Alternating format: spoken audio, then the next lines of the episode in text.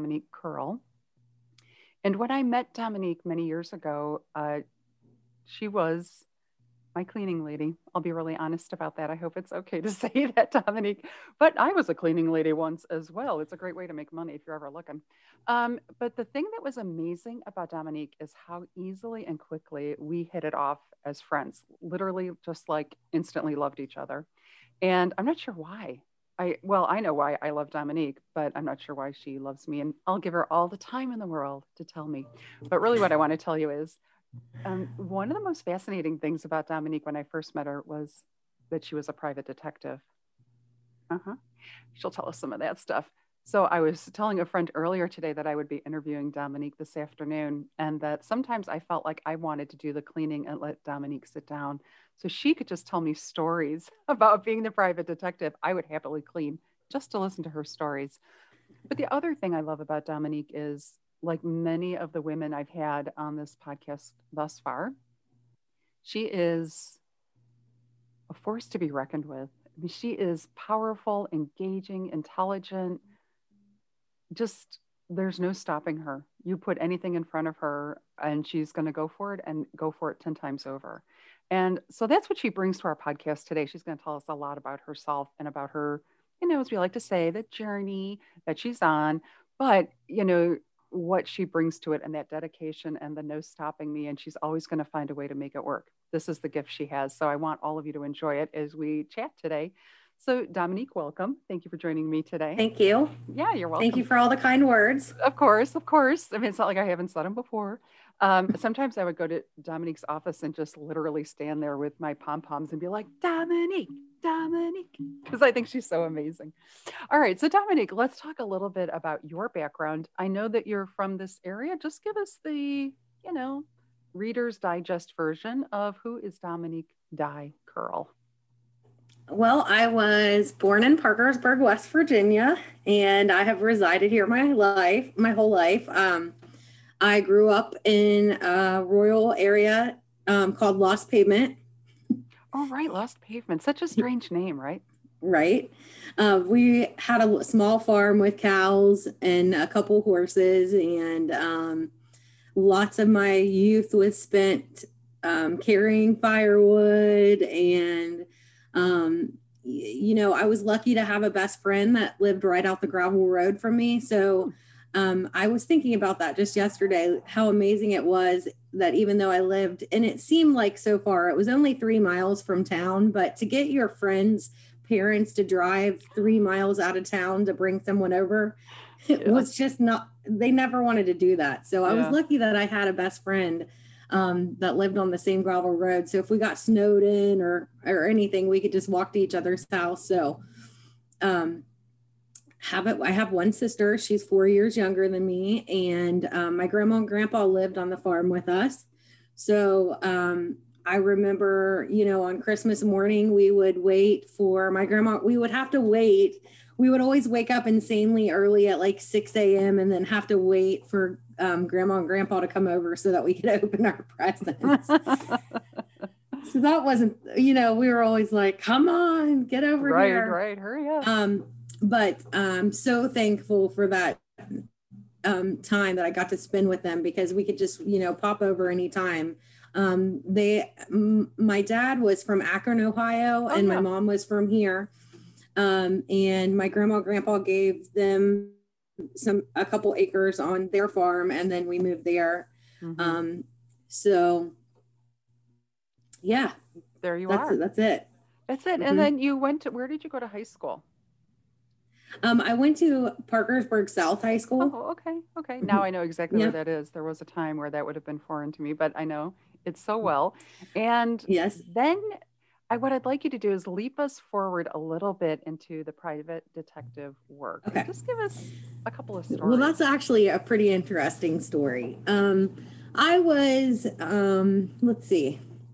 Well, I went to WVUP for a little while, and then so I decided that would be West Virginia University, the Parkersburg extension, just for people right. don't know. And I was going for criminal justice, um, and I wasn't really sure what I wanted to do. You know, that period in time where mm. you have no idea what you want to do, but way, this yeah. sounds interesting. Right.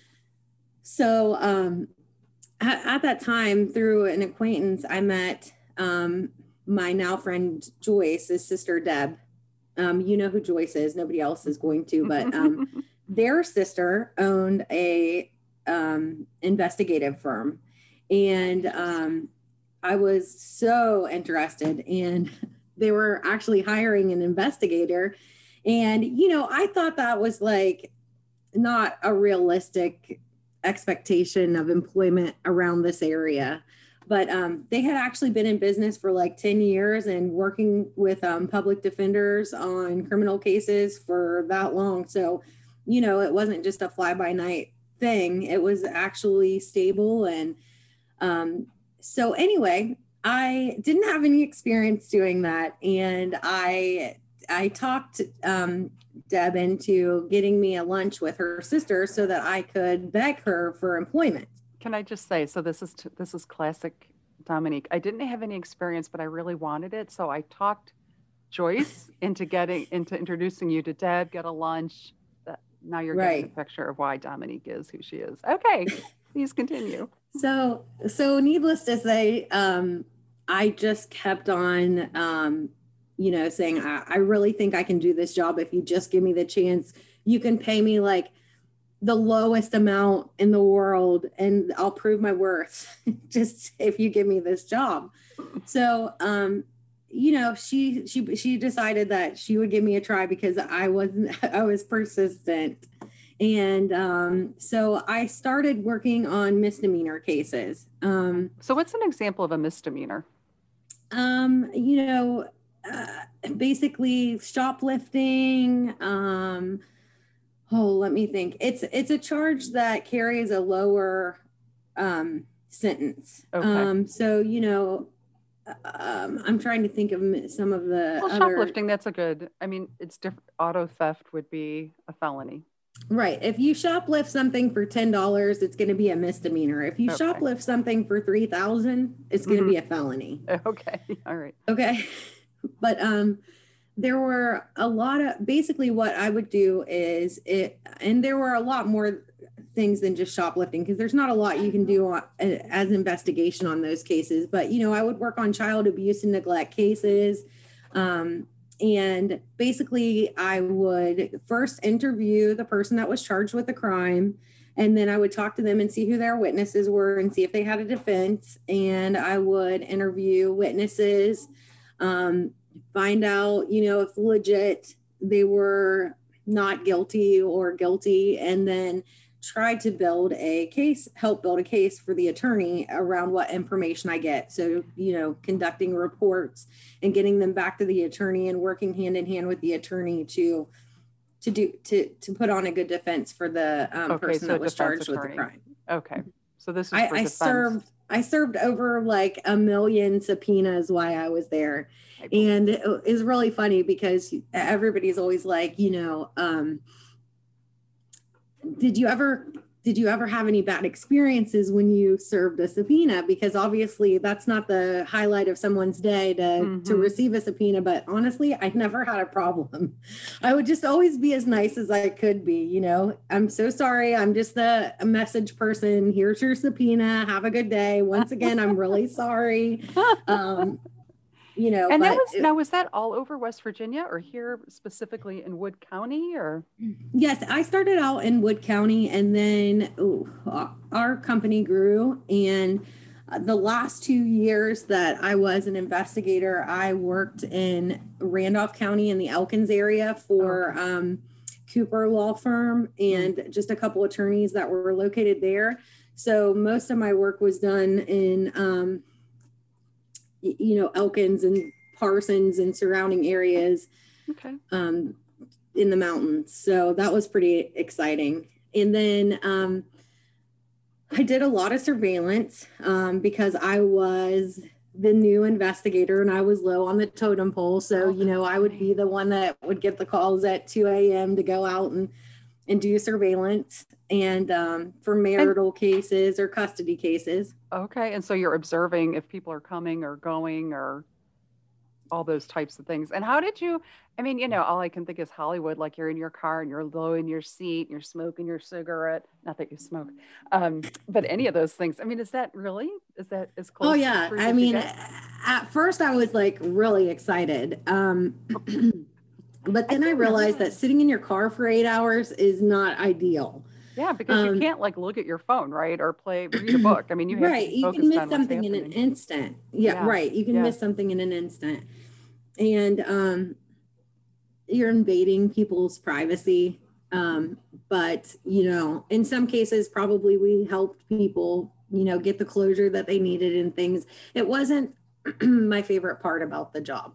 yeah, yeah, I can imagine. I mean, I I also would be concerned for my own safety Oh yeah. if somebody saw you and came and realized what you were doing, mm-hmm. you know, mm-hmm. did you ever have to tail somebody? Yes, and the, and that was the part that I def- definitely didn't like about it because you're you're like running stop signs and you're trying to stay up with people and you're losing them in traffic. Um, I would lose a lot of people in traffic a lot yeah. of times. Yeah, it's really not. I mean, I think that's one of the misconceptions when we watch, you know, police on TV, even real life police. I mean, it's just not that easy to keep up with people, but with you know, without them knowing it's you or what you're doing, and right. uh, it takes a lot of it just takes a lot of skill, patience, ingenuity, right? yes. So you took all this. So is there any particular story you'd like to share with us? Can you give oh. us one particular thing that you remember working on, a case that you remember working on? Well, it kind of brings me into what I'm doing now. Oh, um, oh, good. I was I was working in Appalachia, and I was working with people in poverty that had been charged with a crime, and I soon realized, um, and my boss was an amazing lady that let me go above and beyond, but. I joke all the time. I carried this brown folder that had treatment applications in there for substance abuse treatment because more times than not, it seemed that I was running into people that just had a substance use disorder or an mm-hmm. underlying mental health condition that got them in this predicament that mm-hmm. they were in. Mm-hmm. Or it was a generational thing. So their parents, you know, were using substances with them at an early age. You know, um, lots of factors go into it, but really what it came down to is that they had never really been offered help or knew there was help out there. Mm-hmm, um, mm-hmm. So I carried this brown folder around, and my and my boss allowed me to do this, even though it wasn't part of my job. And I would give them information on substance use treatment or mental health disorder treatment um, to try to get them into a program, so that way in a couple months I'm not seeing them again. Mm-hmm, mm-hmm. so, um, you know, there were. Just a lot of people that were struggling and and and that that had that had got them to where they were. Um you know a lot of people were stealing for substance substances or you know to get money to get substances or whatever. So but i would realize that when i would interview these people that they were not just what their crime was you know they had this whole long history of just trauma and poverty and you know all these things that they've they've went through to, and, and you know didn't have a lot of resources to overcome these barriers. So i um, was able to do that and i really started loving to be able to just you know give them the resources that they needed to get them into programs and then see them turn their life around and then they come back and they're like you know if if you hadn't given me these resources, I wouldn't have made it out of where I was. I love that. Um, I mean, and I think this is one of the reasons why I'm so happy you're on the show today, because you know a lot of people just do what they have to do. They don't. They aren't going to go above and beyond. They're not going to carry around a brown folder. They're not going to recognize the underlying causes of these issues and try to address those issues and make the world a better place many people this is what i get paid to do this is what i'm going to do and i'm going to go home at night and forget the rest of it. And i think dominique this is why. Of course i love you because you you really see what humanity needs and you reach you just go to every length possible to provide that thing. And sometimes it's just as easy as an application just raising awareness of what somebody needs. So you know I just think that's amazing. So tell us then, uh, this is where you're leading, is how you were doing that work till that led you to the next job at the public defender's office. which I think yes, again, so just classic Dominique. well, um, one of the attorneys that I had worked for as an investigator um, became the chief chief public defender. We we didn't have a public defender office in our county. We were one of the last places to get a, a corporation. Hmm. So basically, the public defenders worked out of their own individual offices, and we worked for most of those uh, public defenders. Um, but she had. Um, she had said that she would have a she had a position open as a paralegal so um, i was i was starting to get i guess i was ready to to move on and do something different i sure. i was i did that for 10 years and um uh, it was so it was such a trip though you know i got to travel and and i got to work on some murder cases and things like that and Eh, you know, it was a great time, but I was just ready to move on. And um, so I applied for this position uh, as a paralegal at the public defender office, and I got that position. And the funny thing is, is that, you know, I, I thought I, I was a, let me go back. I do have two sons, and I was a single mom at the time. I had a, um, teenage son and a very small son. And I had traveled a lot when I was an investigator. So I would go stay in Elkins on Thursday and Fridays sometimes. And I just wanted to, I wanted to stop traveling. I wanted to be at home more. So I thought this would be an opportunity for me to be at home more and to not just be, you know, having to get up and go and, and stuff. So anyway, I took this position and I was in this, I you know, here I am after all this year of just kind of being a gypsy, traveling all over the place and doing all this. Now I'm sitting at a desk nine to five, right? Um, as a paralegal. Every day. Every day, yeah. and I thought, and I kind of thought, what was I thinking? You know, I'm not gonna lie. I was like, oh, I don't. A lot know. of people are thinking that right now. What was she thinking? Yeah. Yeah. And I, I was thinking, I don't know if this is what I want to do. So about that time, um, the we were I don't know what a coworker had mentioned to me that the chief had put in a um, grant for a position as a substance abuse mental health treatment coordinator. And the reason she was telling me this is because I had brought that brown folder with me to the public defender because I knew I was going to need it. And actually, when some of the attorneys around the office um, would say, Hey, we need to get this person into treatment, because let me explain that you can get a plea deal you know to go to treatment as opposed to incarceration. Right. And and i'm really a strong advocate for that for for many people maybe not people that have violent crimes but people that are actively using and get charged with a crime and i think a lot of times we see those people come in and out and in and out and actually you know the there had been people that I worked with, you know, seven or eight years prior that were still coming up in some of the names at the public defender office. Mm. You know? So mm-hmm. These people had never gotten treatment and are still trapped in this struggling you know, yeah cycle.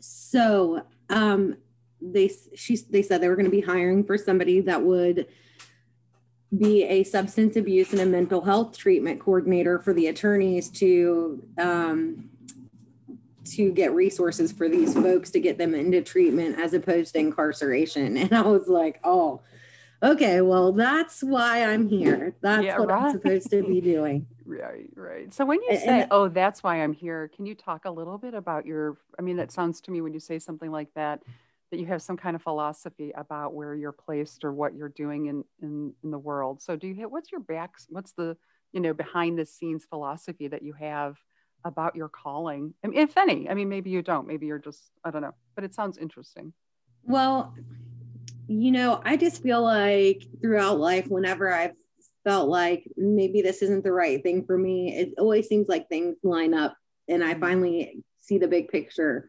um, you know, and this is where I'm meant to be because if not, I wouldn't have gotten this opportunity. Mm-hmm. So, but I mean, I've had a job since I was like 15 years old. I, have always worked. So I've always yeah. had a strong work ethic. And I think, you know, the harder you work, you know, eventually things will work out for you. That's exactly what I mean. This is what I mean when I think about you, Dominique. You're just like, you know, you use the word persistent. You know, I just keep going for it. And uh, I, and of course, because I have worked with you, I mean, I know this about your indomitable spirit. You know, there's just no stopping you. And no, why should anybody stop you? I don't know. But, you know, many times, as you know, just from the work that you've done, there's roadblocks get put up or people don't want to put forth the effort or um, they don't have the information and a lot of a lot of stumbling blocks that people throw up and um, dominique will be your number one um, stumbling block remover right? Right. So right. so you get to go ahead. But you know um the biggest reason probably that I don't pursue things pursue as much things is because of the negative self-talk that uh, I have yeah. to, that I'm not good enough to do this or that I'm not going to be successful. And I think that I had all of those feelings about this new position and that's actually when you stepped in and really helped me at the public defender um you know as far as like holding my hand through that process. I mean, I feel like that program wouldn't have now I'm going to toot your horn, but oh, you know, you. I don't think that program would have been as successful if I wouldn't have had your leadership early on about, you know, some strategies that I should use. Because this was and you know they said that you're going to be starting this program from the ground up and i'm like i can't start a program. How am i going to start a program? Like you know i'm just i'm just freaking out thinking i can't do it. And um but i knew that you could because i know you you yeah. know, I've seen you in action and you knew that you could because you applied for the job. And right. it's true. You know, you did need some assistance, but that's the assistance anybody needs if they don't have that kind of experience. I mean, all of us go through that where we are the student. Uh, you know, sometimes I'm the student, sometimes I'm the teacher. And a friend of mine, I was talking with Marianne Goldweber, my last interview, and um, you know, she was she was, you know, that phrase, the teacher appears when the student is ready. And as we move forward or do anything, if we're open to it, the people that can help us will be there. And sometimes we're the ones that need the help. I've certainly been in that position. And I was thrilled to be in a place where I could help you get this program off the ground. And I didn't really have to do too much because, of course, you're the Energizer Bunny. Anyway, so thank you for your kind words. But uh, you did get the program started. And so tell us a little bit about that program. So we got the program started, and very quickly realized that it was a popular program and that um, you know we're going through the opioid epidemic at this time mm-hmm. so um, you know uh, every every west virginia is breaking the record for everything on every worst list that you could be on you know west virginia is ranked number one you know overdose deaths um, the amount of people that are getting charged with drug offenses possessions you know possession with intent to deliver and things like that. So um, there couldn't have been a better time. And my chief was a genius for thinking of this program because honestly, that is what we needed. Because you know attorneys don't have the time to research attorneys have to do what they they need to do they don't right. have time to research um, treatment facilities and things like that. They have a high caseload. Public defenders, public defenders always get a bad rap. Um, be, but you know they are overworked. they have yes, lots absolutely. of caseload. So, yes.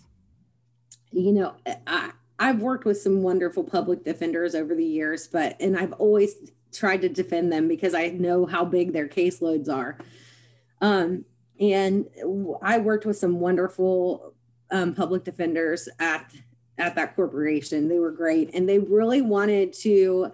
Uh, what I saw very quickly was that the court system, the judges, law enforcement, the sheriff's department, um, the public defenders, the prosecutors, all wanted to have the same goal. They wanted to stop seeing these people. They yeah. wanted the cycle to stop. They wanted yeah. to actually get them the treatment that they needed.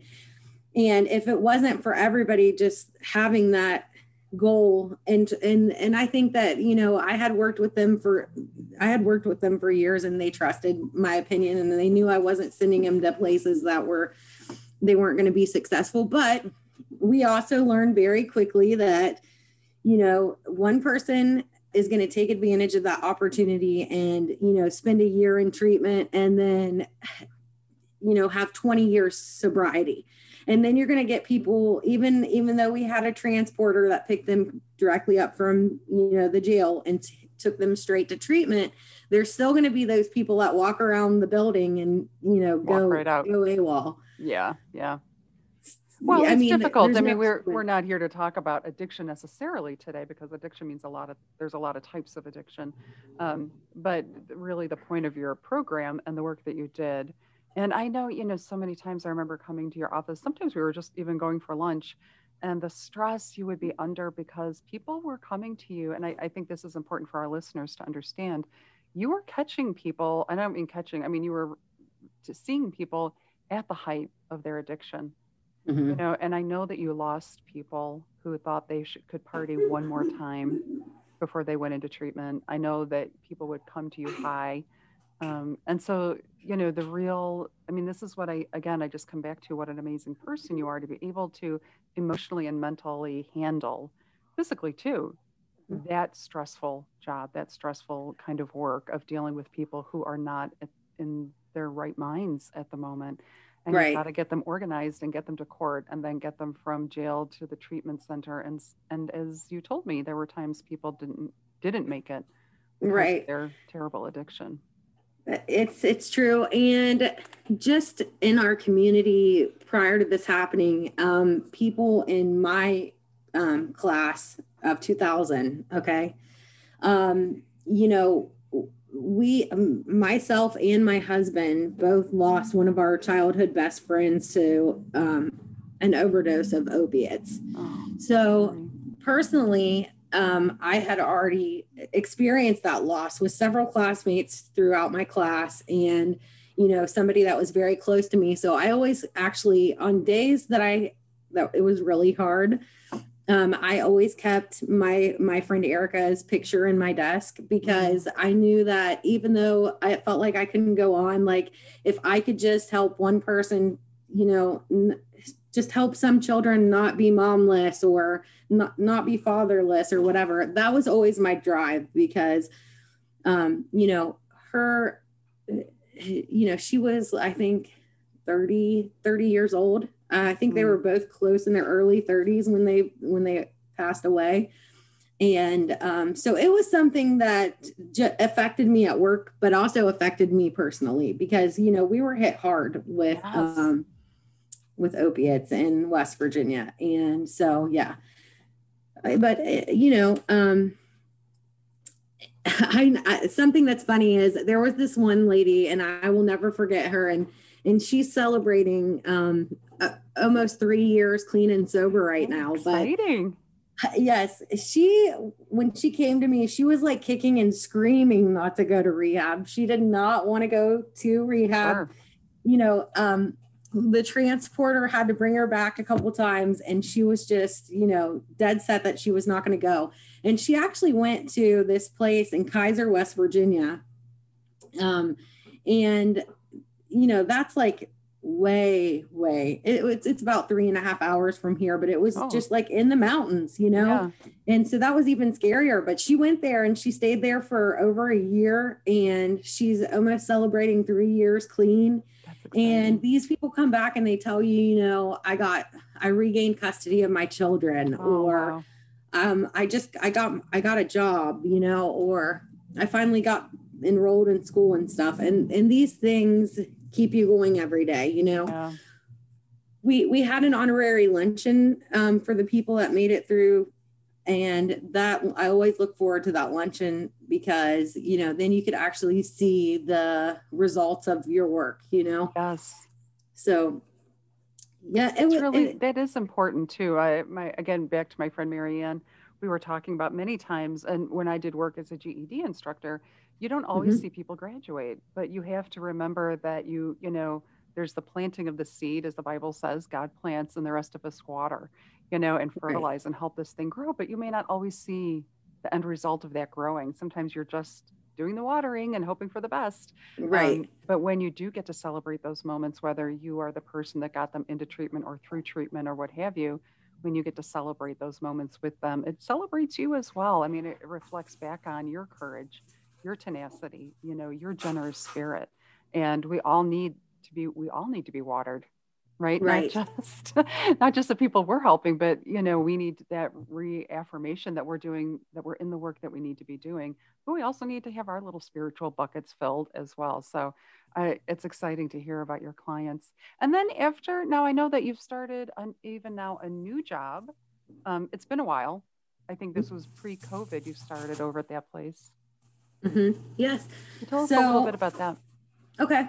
So, a lot of things that I was seeing after people were getting out of um, treatment centers is they were having a lack of resources. So, you know, they would go and they would put in the time and they would get clean and sober and they would then get out and they would not have their driver's license or not be able to apply for public housing because they had a felony on their record or not have transportation, um, not have childcare, you know, just a lot of different things. There weren't a lot of, sometimes it's like, okay, now, now we've helped you and now here you go, you know, yeah, exactly. and there wasn't a lot of resources. So, um, the governor and legislation started a new new program and this program helped people that were in long-term recovery um, have access to education and career employment and they had a program that would help with driver's license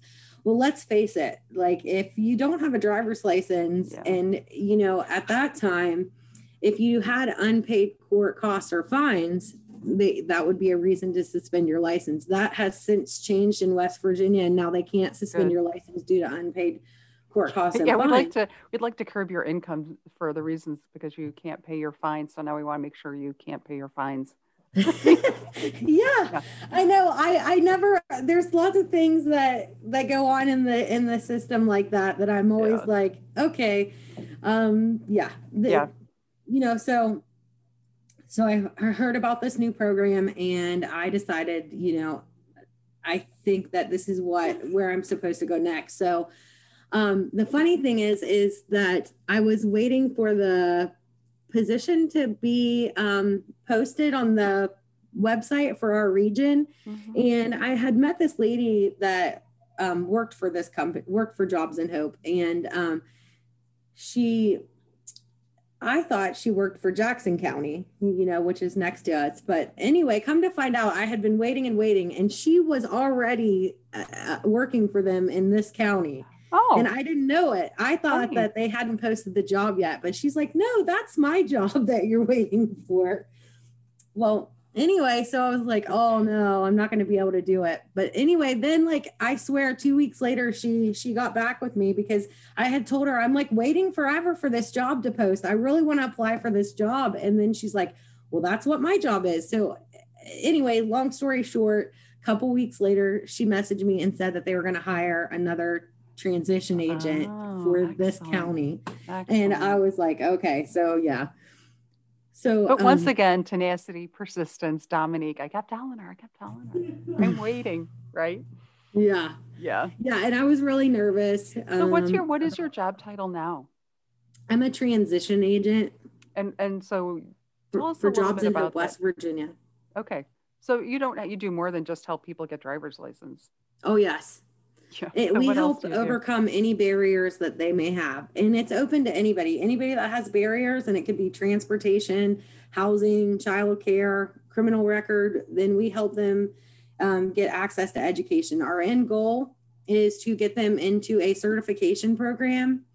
Um, we partner with all the technical centers and colleges, but our goal is to get them into um, you know, a certificate program or to pursue an associate's degree or whatever whatever each it's case by case and it all looks different for everybody but um, the end goal is to help them overcome their barriers if they're in long-term recovery and then you know get them into career employment. What are some of the um, so for you as a professional or personally however you want to phrase it what are some of the strengths you have to bring to a job like that? Like what does it require on your part um, perseverance and um, you know multitasking. mm-hmm. How many people do you see popular. I mean, yeah, how many people are on your roster? Like, do you have a roster of people, or how does it work? People call the program, they get assigned to you. They can, uh, we have a call center and then um, we work with First Choice, which is a call center. And then whatever county it is, it goes to that transition agent. So Okay. uh, we've been very popular over the last, you know, we've just been in operation for a year. So we have um, pretty high caseloads right now. Yeah. Yeah. And we, so, we offer a lot of great services. So it's not surprising. yeah, for sure. And then with COVID, you're working from home now? Yes. Yeah. Yes. so, we've been uh, allotted to do that, which has been nice. So, how are you interacting with your clients? You talk to them on the phone or? Yes. Over the phone and Zoom, Oh, um, FaceTime. Yeah. Yeah. Oh, How- we're really like case managers that refer them out to other partner agencies, you know, but it has been a huge, uh, you know, fr- from going to meeting people in person, which I really prefer to, you know, being on the phone all day long. Yeah. I'm not crazy about being on the phone myself. adjustment. Yeah. So, so I know that also then, um, somewhere along the line, you got involved with the Mid Ohio Valley Reentry Council. So, why don't you tell us a little bit about how you got involved with them and what you're doing for them? Okay. Okay. Um, uh, there was a lady, um, Bev Sharp, who came from Kentucky, and they had reentry councils in Kentucky, and she really wanted to. She saw that West Virginia was needing that and missing that, so Hmm. she she basically came and presented to us and said, "Hey, you know, we're trying to get reentry council started in West Virginia." now, when you say she presented to us, was this at your transition job or before at the public defender's office? Or No, I think that she just through the through community resources they sent out um they sent out some Oh, I see. flyers that they were going to be meeting at a certain time at a certain place and I ended up attending one of those I meetings. see. I see. Mhm. Okay. Yes, because um you know, you really need in in order to do to be successful at case management, you really need to know all your community resources Mhm. and all your nonprofits and just all those things because um you know a lot of people don't know about the food pantry or right. that community resources will assist you or catholic charities you know or Mhm. churches have places that will help you and things like that so um but anyway basically she came and was presenting and saying you know they have had a lot of success in kentucky with this reentry with a reentry council and that if we would like to start one ourselves then she was you know basically putting it on us to either you know start one so you know um i volunteered What? That's so surprising. I volunteered to help get it started and now we're like 2 years 2 years in and you know it's been it's been really nice um I enjoy doing it because you know when I there are so many barriers that a person that is re-entering back into the community has to deal with um and then you know there's not a lot of uh, you know when you let me just explain it this way because i think it's the easiest way and we did we do a reentry simulation Mhm. which is very interesting it's where everyday people you know will just get released like you or me and then we'll be given we'll have to go check in with our probation officer and then we'll have to get a job and we'll have to get a bus pass and just all these different things that you have to do um, we took that simulation and when you take it your mind is blown because you're like wow this is like almost impossible Yeah. um you know People who don't have any resources have to be as resourceful as possible with like pretty much zero. They've just literally walked out with the clothes on their backs. Well and now and they have to during this during this simulation a lot of people just end up right back in jail Yeah, I'm sure they do. I, because a lot of people are getting released right back into the place where they left, where the problems were. They're not being released into like a whole, like, you know, a fresh start. They're just going, means like us going home at the end of the day. You'd like to think that when you came home, your house would be clean and the bills would be paid and there'd be food in the refrigerator and uh, the heat would be turned on. But if you, you know, your house is as you left it every time you come home. And that's the barriers that people deal with. So, for the Mid Ohio Valley Reentry Council, what do they do in particular? And I know it right now with COVID, things are a little different, but but just in general, you know, how Right. does how does it benefit the community? and we we plan on doing all these things in you know 2020 to get our feet on the ground to right. actually get out in the community and do more instead of just meeting um, and having but i i think that i and i just say that but so many people are helped you know just by having these meetings with presenters so each month we meet on the second friday of each month at 10 a.m and we used to meet at mountain state college um, but now we meet via zoom and we still have good attendance because we have um, speakers every month that come and present resources that they offer in our community mm-hmm. so we've been able to you know make lists um, to give to people that are re-entering back into the community to show them the resources that they need um, early on we collected a lot of backpacks with hygiene and things like that to give to mm-hmm. them and um, but really you know um, at the homeless shelter they might not know how to get somebody access to um, housing or mm-hmm. you know just different things clothing. Um, so every month we have somebody from the community present to other people. And then you know in our day-to-day just in my day-to-day um, work schedule i'm able to go oh okay. Yeah. You know, i can send you here. And and you know i have contacts for that because we became a really close group I, and, I, and also, each other's information sorry to interrupt you, um, Dominique. I know that also anybody can be on this council. So, right. regardless of your background, your education, whatever it is, anyone who wants to participate in this council can be a part of it and can attend the meetings and benefit from the information. So, yes. um, when I post this um, this interview in a couple of weeks, I'll make sure to put a link. Now, does okay. we have a, a, Facebook page, MOVRC? Yes. Yeah, there's a. Um, let page. me see what it is.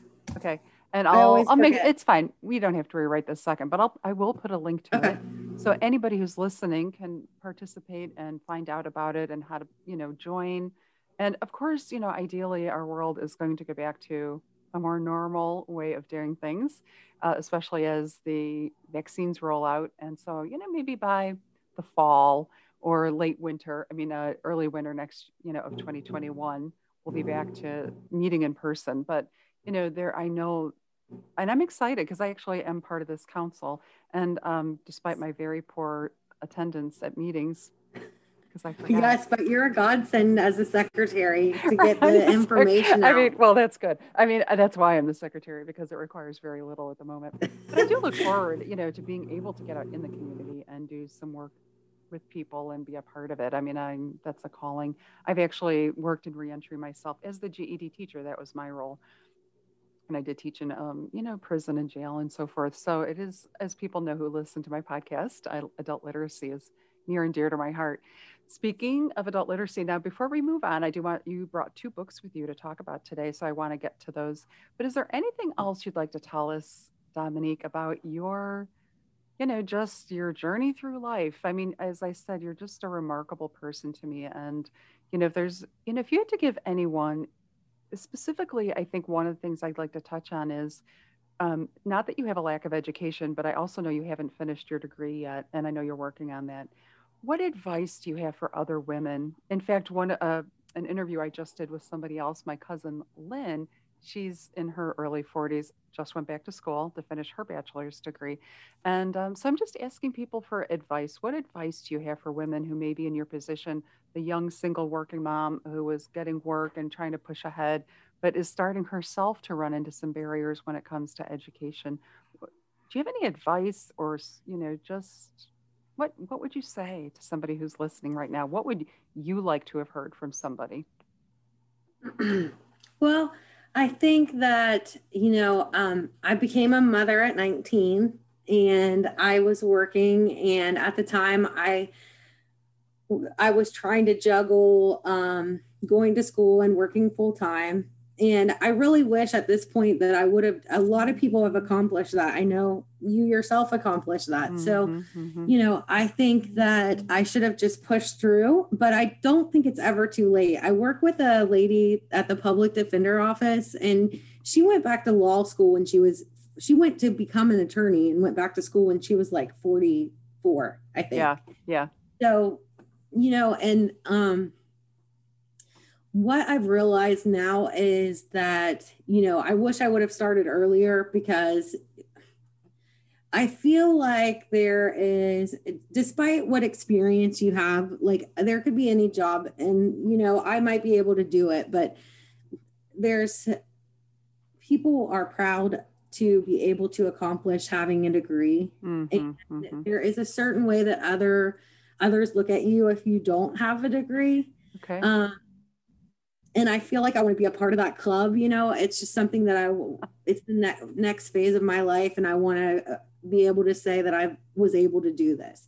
So, you know, I just had my my son that I was 19 that, you know, he moved out in 2020. That was a big huge thing that I just went through and I'm really I would definitely encourage women to prepare themselves for that because yes, I yeah. thought all my codependency issues were over um, you know, I thought, oh, by now I'm not codependent on anything, you know. Um, Until but, things changed. Man, I I'm realizing a lot that I my world revolved around my children. So, yeah. you know, now that he's on his own and he's like proud to be doing things on his own and he doesn't need mom's help, it's a huge transition, which I still have um, my 11 year old and i'm so thankful for that and i just want to like soak in every day and every second that i have with him because it just went so fast yeah know? it does go I, fast yeah and i remember being like oh when the kids move out you know it's going to be great we're going to you know drink margaritas at lunch and go to florida every other week or i don't know what i was right thinking. right right so you think you're going to do all these things and yeah. you don't realize that you know, um, well, you feel a little lost. I mean, I know how I felt, you know, when Lauren moved out and, um, well, that's kind of a different story. I actually asked her to move out, but that's, you know, it doesn't matter. Um, and I would say now that she's an adult and living in New York City, she and I are closer than ever. And I can't tell you, I mean, um, of course, you and I grew up in a time when parents didn't have cell phones, but now growing up, I mean, having a child and a cell phone, how easy it is to stay connected is mind blowing for me you know and i right. i have some in-laws and they have a daughter two kids now at college and um, you know they talk to their kids every day and i yeah. laugh i'm like when i went to college uh, there was one phone and I mean, there was a phone out in the hallway that you could use and actually we did have a phone in our room um, but we wrote letters to my parents yeah. and my parents wrote us letters and i yeah. didn't see my parents you know I went in september and i saw my parents at thanksgiving very fast Thanksgiving and then home for Christmas for two weeks and then home at spring break, home. But there wasn't, I didn't see and talk to my parents. And and they had all these other kids. I mean, in their minds, when you turned 18, that was it. You're done. You, you yeah. on now because, you know, that's what you do. yeah. And, uh, you know, I'm happy to still be a, a, bit of a helicopter parent for my daughter who's 33. You know, I'm still excited yeah. to be like, did you take your vitamins today? And she'll be like, Mom, stop it. Like, yeah. So yeah, I do know. I, I mean, we, I, think parents, as moms, anyway, I, at least we do go through the withdrawal. Yeah. So, but um, so uh, one of the things I, I guess I thought he was going to live with me until he was like 37. I, I was just going to be okay with that. Which, how unhealthy is that? I don't um, know. But when this COVID thing hit, I was saying to my daughter, you better come live with us now. you better move home right away, honey. Yeah. Um, the one thing I appreciated you saying was that, uh, you know, it's never too late and and that's really the truth and it's not like you have to have a college degree to be successful or to be somebody but it certainly makes it easier because many times when it comes down to getting that promotion or getting the job that's going to be the defining factor. Do you have a yeah. college degree? And it is frustrating because um, it costs money and it's hard work to get there and especially when you're a young single mom or a working mom as many of us are when we went back to school. You know we were working during the day going to school at night working on the weekends what have you. Um, but yeah that tenacity and um, persistence that's required to do that has already been developed because we got this far you know being right. mothers and being even if you're a single mom or or whatever you know holding down a job and raising your family. And um, it does take work and it is a defining moment for a lot of us to really push through and get that degree. So i'm not necessarily saying you're a better person for having the degree. Like parenting it just brings out a different part of your personality that you don't normal would not otherwise have a chance to learn about yourself. You don't have to have kids to be happy. But if you are right. a parent, it's something else that you learn about yourself that develops because you're parenting, or if you're a a parent of a pet. You know, some people don't have children, but they have pets, and those pets are just as important to them as a child is to um, right. other people. And so I just appreciate you saying it's never too late. You know, even if you're doing one class at a time, it you know you're going to be 50 someday.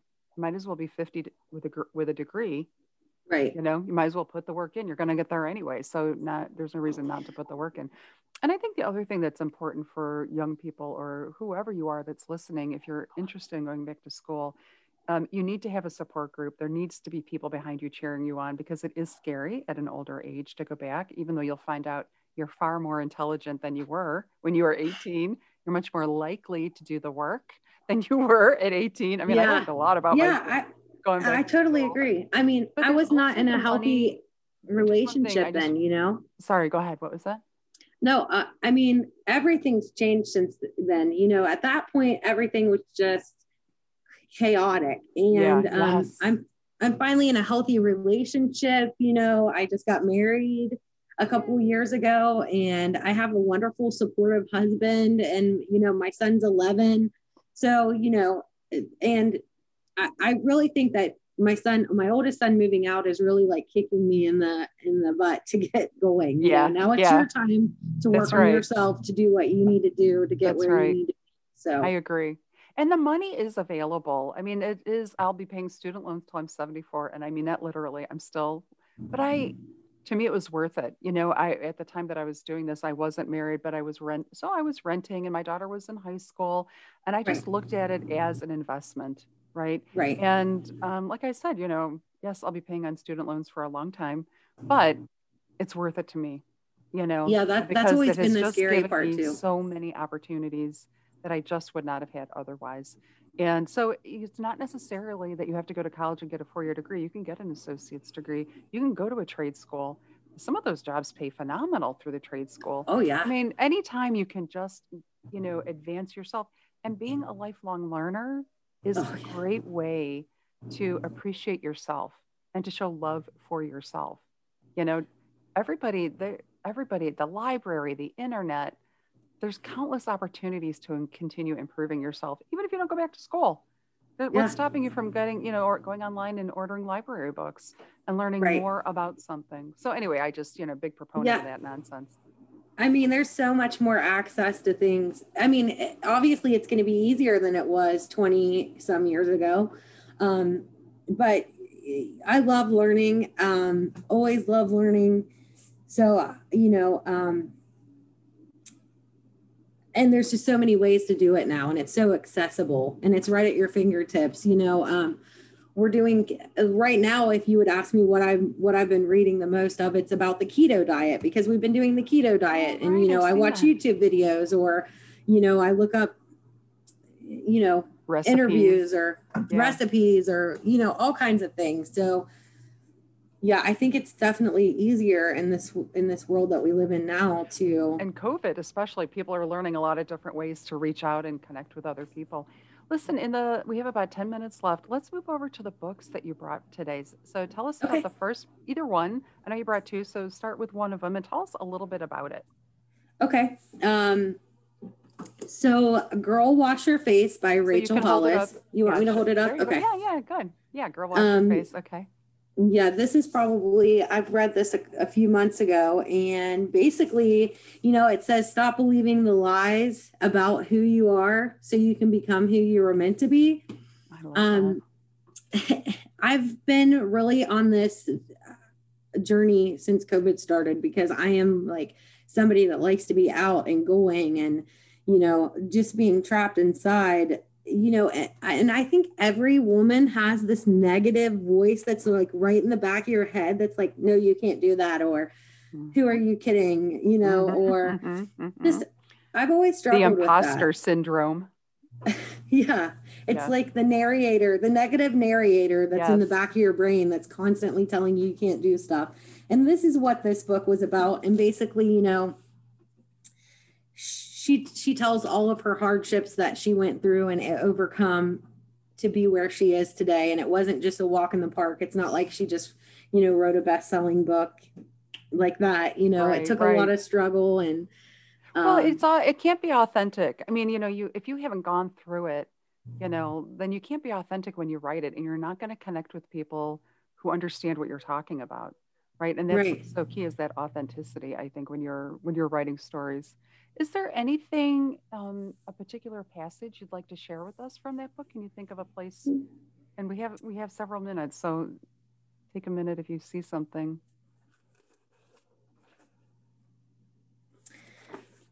Okay. Um, things that helped me, she says, non judgmental friends. We often become whomever we surround ourselves with. If your friends are full of gossip and um, oh, sorry, I got lost That's okay. and volatile, I promise you'll start to develop the habit.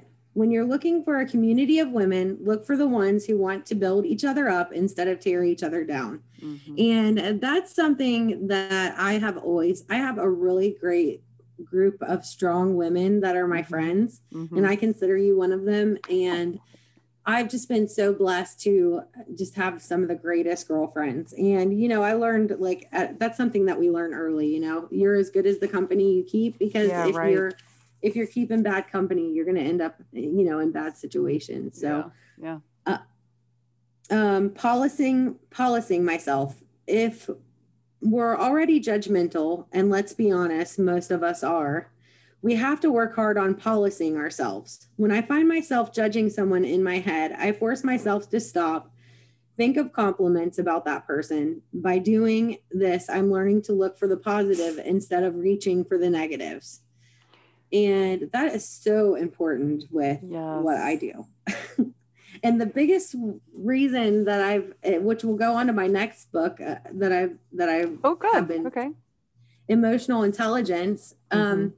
I feel like uh, the biggest thing that's made me be able to be successful in what I do is treating people like human beings, like yes. not like oh you're you know you're a you're a drug addict or oh you're you know you're the crime that you committed um basically i've just always tried to understand that there's more to their story Yeah. and um we we have been working on emotional intelligence. This is something that i've been interested in for a while. Um you know i i i made a little training to do with the recovery coaches because and the attorneys because i think that sometimes it's hard for an attorney to get down to the level of their client. Mm-hmm. And um, emotional intelligence really helps with that. So I would encourage anybody that hasn't taken the emotional intelligence test to Mhm. take it because you'll be surprised What at how, a- how much you are. Yeah, from emotional intelligence, um, where do you think it begins? What would be the most basic element, do you think, of emotional intelligence? Like, what would be one of the traits or characteristics that you would rate as key to emotional intelligence? Mm. Just, I mean, really knowing somebody, really knowing somebody's past, I guess. hmm hmm You know, um, So, good listening. You'd have to be a good listener yes. to do Yeah, that. You'd have to be about able. IQ. You know, some people with higher emotional intelligence get farther in their careers than people with high IQ because they know how to talk to people. Yeah. I think really is the gift of gab. Like the honestly is the biggest thing with emotional intelligence is actually um, not just listening to talk, but listening to actually understand what the person's saying and then Mhm. and then saying that back back to them a lot of times like um you know we've taken motivational interviewing i've taken that a couple times Oh, right, um, right. and i love i love that because you actually have to when somebody tells you something you repeat it back to them so that you know that so they know that you're actually hearing what they say and you know just trying to stay positive Do you have uh, some, um, anything out of that book that you'd like to share? Any passages out of that um, book? i don't know Okay. Well, that's Let me okay. Take a look. I do. I while you're looking, I'll you know throw in my two cents also about emotional intelligence, and Okay. that um, I think it's very difficult because the first thing you have to do is look at yourself And it's not easy to do a self assessment, honestly, because we don't want to see what we need to improve. We like to think that we're amazing and great and we can just go along. But that self awareness of where it is that we fall short and how we can improve ourselves. Uh, and then that, as we talked about, being able to listen, truly listen, actively listen to other people. My friend, a friend of mine, Ann Frost, and I do something called the Frost Advisory. And we do a lot of these leadership trainings, emotional intelligence being part of it. And one of the phrase that's used often is keenly attentive. You know you're not just attending you're keenly attentive. Everything else is blocked out. And that's not easy to accomplish because there's so much noise in the world you know noise in our own heads noise around us. The world would like us to pay attention to so many things. You know it's not easy. All right so did you find something um just self it's self-awareness self-awareness okay, is your ability to accurately perceive your own emotions in the moment and understand tendencies across situations. Self awareness includes staying on top of your typical reactions to specific events or challenges and people. A keen understanding of your tendencies is important. It helps you to quickly make sense of your emotions, high degree of self awareness, and requires a willingness to tolerate the discomfort of focusing on feelings that may be negative. So you have to be really self-aware also. yeah you do. Yeah you, that, and, it really you know, that's where it really um, starts. You know any kind of leadership that we're talking about is the ability to lead yourself first and foremost. Right. And that's where that authenticity comes in. If you can't lead yourself there's no way you're leading other people or it may appear that you are but you're not really and um, you know when you want to and leading doesn't mean you're the head of the company or that you're in charge of everything. Leading mm-hmm. just means that you're able to connect with people and help us and help a group move forward towards achieving a goal. So whether you're the coach or the janitor or the dishwasher or the ceo you know those leadership skills come into play no matter where you are you know what level you are in your in your group. Um, dominique i have to ask you a few questions now about when you do read. Do you use a bookmark? Yes what kind of bookmarks do you use just random random yeah, yeah like a um, let's see or... let's see what i just have like a perfume sample in in here where'd you get the perfume sample from I don't know. That's a good okay, Just random. I thought it would make around. my book smell good as yeah. well as acting as a bookmark. Okay, very good. So and, I don't um, have a necessarily. I don't have one that I use all the like time. particular. And do you um do you prefer hardback or paperback or ebooks? You um, don't care. Hard book. Hard book. Hardback yeah. are you do you feel okay like will you if it's you own the book will you take notes in your book? Will you write or do you keep like a separate notebook? Um i usually just write in the book. Write in the book? And how yeah. about turning the pages down like dog ear the pages? Will you do that sometimes or you like them pristine? So um no i like to do that because i like to go back and oh, see things that you know i was really drawn to or might want to reference again yeah I'm bad yeah. with it. Probably nobody would want my old books. well, I, you know, me personally, I am very similar. I love my books. I love books, as you can see from my bookshelf. And yeah. um, I often acquainted equate it to have like the Velveteen Rabbit. The Velveteen Rabbit wasn't truly loved till it was missing an eye and its ear was bent and the clothes were raggedy. You know, that's how when you know something is really loved when your book. To me, you know, that so when I now some books when I read books just for fun, I don't usually mark them up and I use a bookmark. And I mean, there, there's, you know, I'm not trying to keep them pristine, but then when I'm reading for education, you know, there's definitely a lot more writing involved. And I, I do yeah. have a notebook and I write notes and stuff. And, oh. you know, to your point, being able to go back and really look at stuff because, um, you know, I don't want to have to go back and reread the whole book. I, if I want to reference it, I just want to go back and hit the highlights and see what was important to me out of that particular piece. So, um, but I, you know, it's always fun to ask people how they are with their books and mm. especially for people who are book lovers you know the way that they treat their books yes i take a lot of notes a lot of notes yeah. Um, yeah. i'm a note taker and i feel like that's how i learn um, yeah me um, too i learn better if i take notes me too yeah mm-hmm. it's like i have to retell myself a couple of times a couple of different ways and yeah. writing helps me accomplish that yeah i agree and i'm a po i'm the post-it queen too um, oh really inside your book yeah. Inside the book. Well, anywhere, everywhere. I use post-its everywhere. But the funny thing is, I my grandma used to be the same way. So she'd have post-its on the dash of her car, post-its on the refrigerator, post-its everywhere. And now I am exactly the same way she oh, is. So, so, I have a, a post it to remind myself of another post it that I have, you know. I'm the post it queen.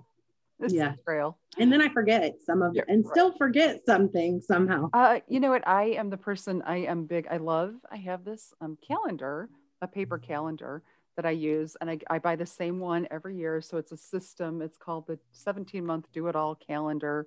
And it's a, you know, it's just a certain system of the that it get a way it gets used. But now, of course, I also have to use my phone.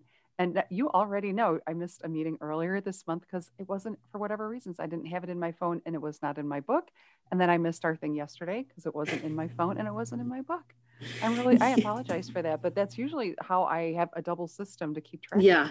You're um, you're usually better at remembering things than I am. So well, you have a lot more going on right now, sister. Yeah, you do because you're so busy. All this stuff that you have going on. I'm sure you know, when I think about the clients that you work with, the Mid Ohio Valley, Mid Ohio Valley Resource Count, I mean, Reentry Council, your mm-hmm. kids, your husband, the home, I mean, just everything. It's a lot to keep track of. And, you know, as we get older, we have fewer things to keep track of, but that's because we can't keep track of everything. So I probably have a lot to keep track of. I just don't know it anymore. Well, that's good. All right, Dominique, it was so great talking with you today. And I can't tell you how much I appreciate you coming on. Is there anything we didn't talk about today that you hoped we would, or is there anything you didn't get a chance to say that you hoped you could? Um, I don't think so. No? I think we covered basically everything. Okay, it seems good. like good. I'm i was really did. nervous. I was really nervous about, uh, you know, I hope to. I went back and I watched all your previous interviews and all these amazing people, and I've really enjoyed listening to them. And I'm good, just, I'm I can't wait for the next person. But I was like, what am I going to have in common? I don't know what to say. You know, I mean, someday I've, I've, someday I hope to write a book and, you know, it's just, I have started several times, but Excellent. you know, maybe someday we'll be able to talk about that. Absolutely. We can talk about that anytime. Well, I've also told you, you know, you said to me, oh, you know, you started a podcast. And I just want to say anybody can start a podcast. You know, whatever your reasons are, as long as you're not in it to make money uh, and have a million followers right off the bat, you know when you're doing something passionate that you love and you're talking about to people about things that are interesting for you that's what makes a fun and interesting podcast so you right. know you could make a podcast about writing a book right thank you thank you All so right. much for having me and um, I always enjoy just talking with you. Uh, so uh, yeah, thank you. I'm glad that we could see each other. It's been difficult with COVID. We've only seen each other once. Um, yes. But yeah, talk anytime.